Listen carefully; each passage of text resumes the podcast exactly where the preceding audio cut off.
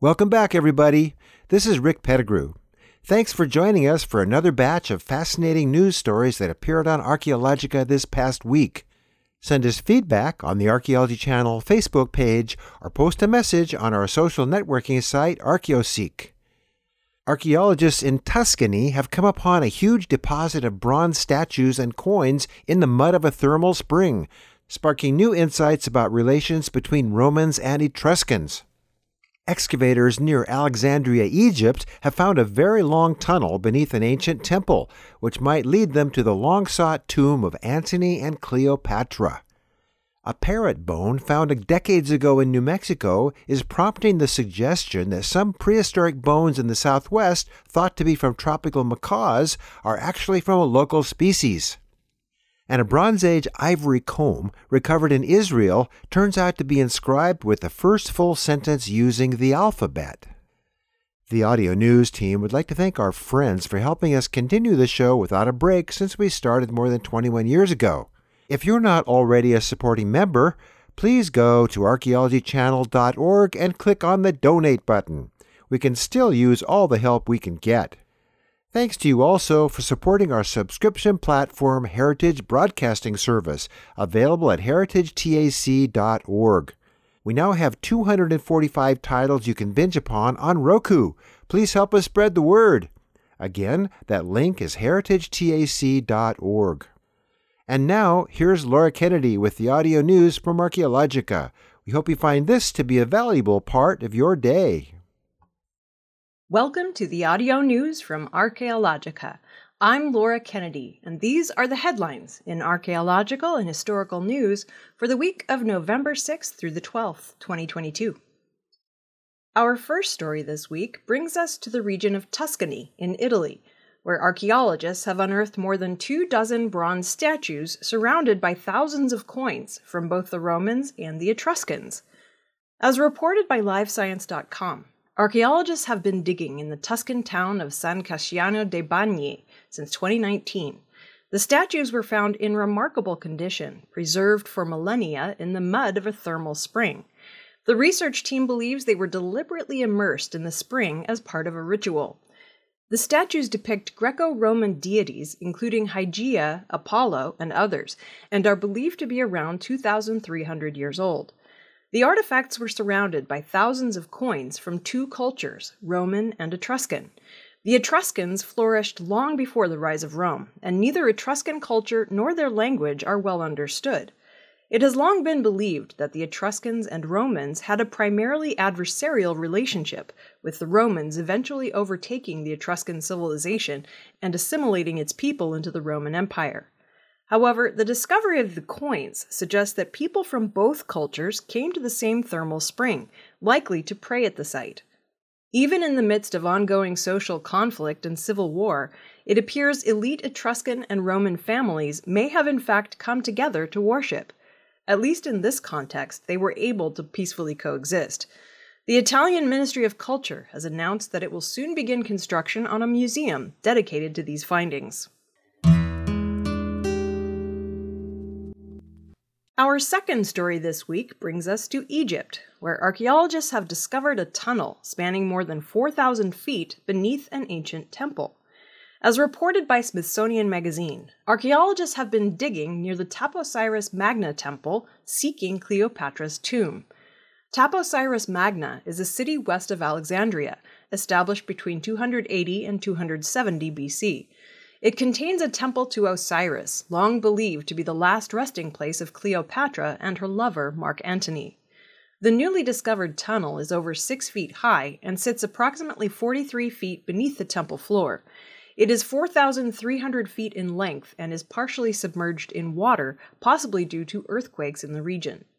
According to the research team, led by Kathleen Martinez of the University of San Domingo in the Dominican Republic, the tunnel is an exact replica of the Eupalinos tunnel, built through Mount Castro in Samos, Greece in the 6th century BC to serve as an aqueduct.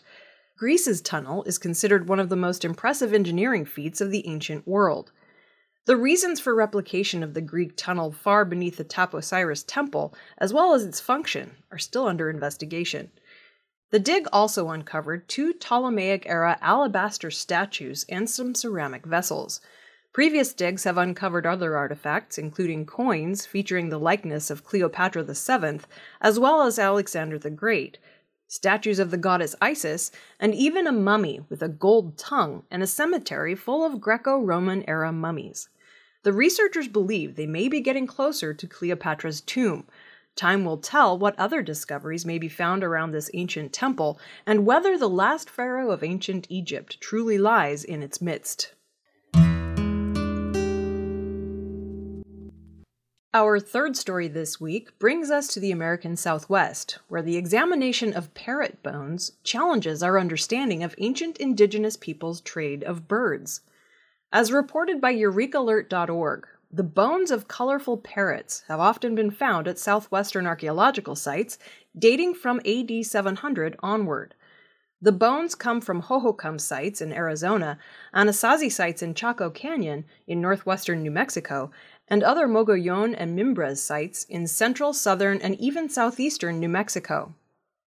The parrots are generally assumed to have been imported as live animals from Mexico, where the colorful birds live today. Most of the parrot bones found are from scarlet macaws, which live in tropical rainforest and savanna regions, very different from the desert dominated landscape of the American Southwest. New research by John Moretti, however, challenges these assumptions. According to Moretti, a doctoral candidate at the University of Texas, evidence from old site collections shows that one species of parrot, known as the thick billed parrot, may have been captured locally rather than traded from distant communities in Mexico. Moretti's new insights began with an ankle bone belonging to a thick billed parrot, recovered during excavation of the Bunnell site in the early 1950s in southeastern New Mexico. Many deer and rabbit bones were recovered along with the single parrot bone. The thick billed parrot is an endangered green parrot currently found only in northern Mexico, in the pine forests of its mountains. But as recently as the 1930s, the species, which is now listed as endangered, still occupied pine forest regions in Arizona and New Mexico.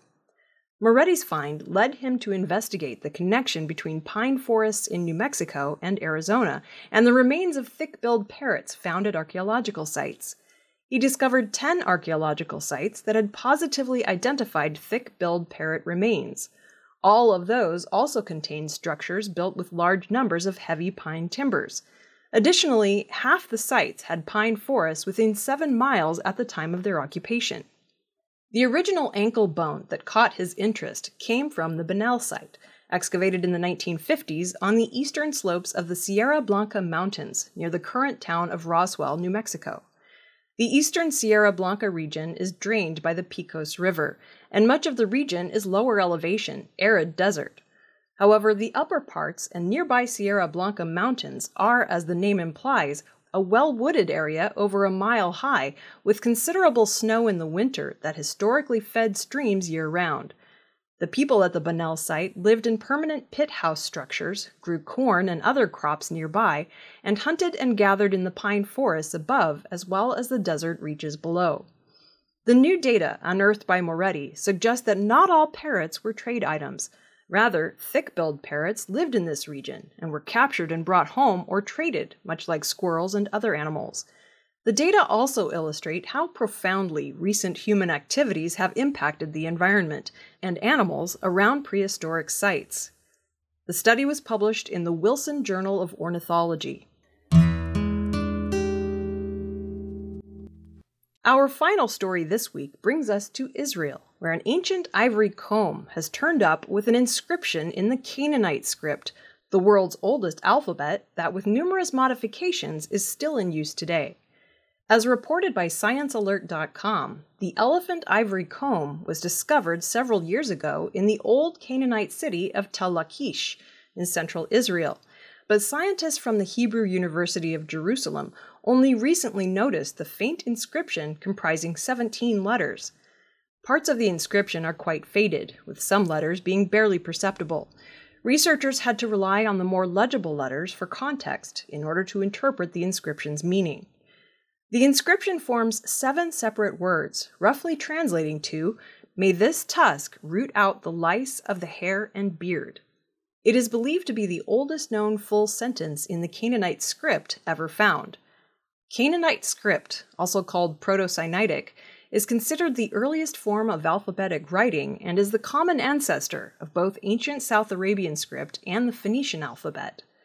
The alphabet is significant because it was the first script system to connect the written language to the spoken language through symbols depicting specific phonemes or sounds rather than entire words.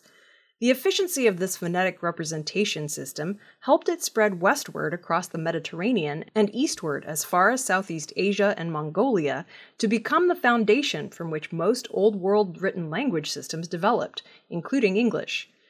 Based on the style of the archaic letters, the researchers believe that the inscription was written in the earliest stage form of the alphabet, not long after it was created. The comb inscription suggests that writing was used in daily activities 3,700 years ago. This is a significant discovery in the timeline of humans' ability to write. The full study was published in the Jerusalem Journal of Archaeology. That wraps up the news for this week. For more stories and daily news updates, visit Archaeologica on the World Wide Web at archaeologica.org, where all the news is history. I'm Laura Kennedy, and I'll see you next week.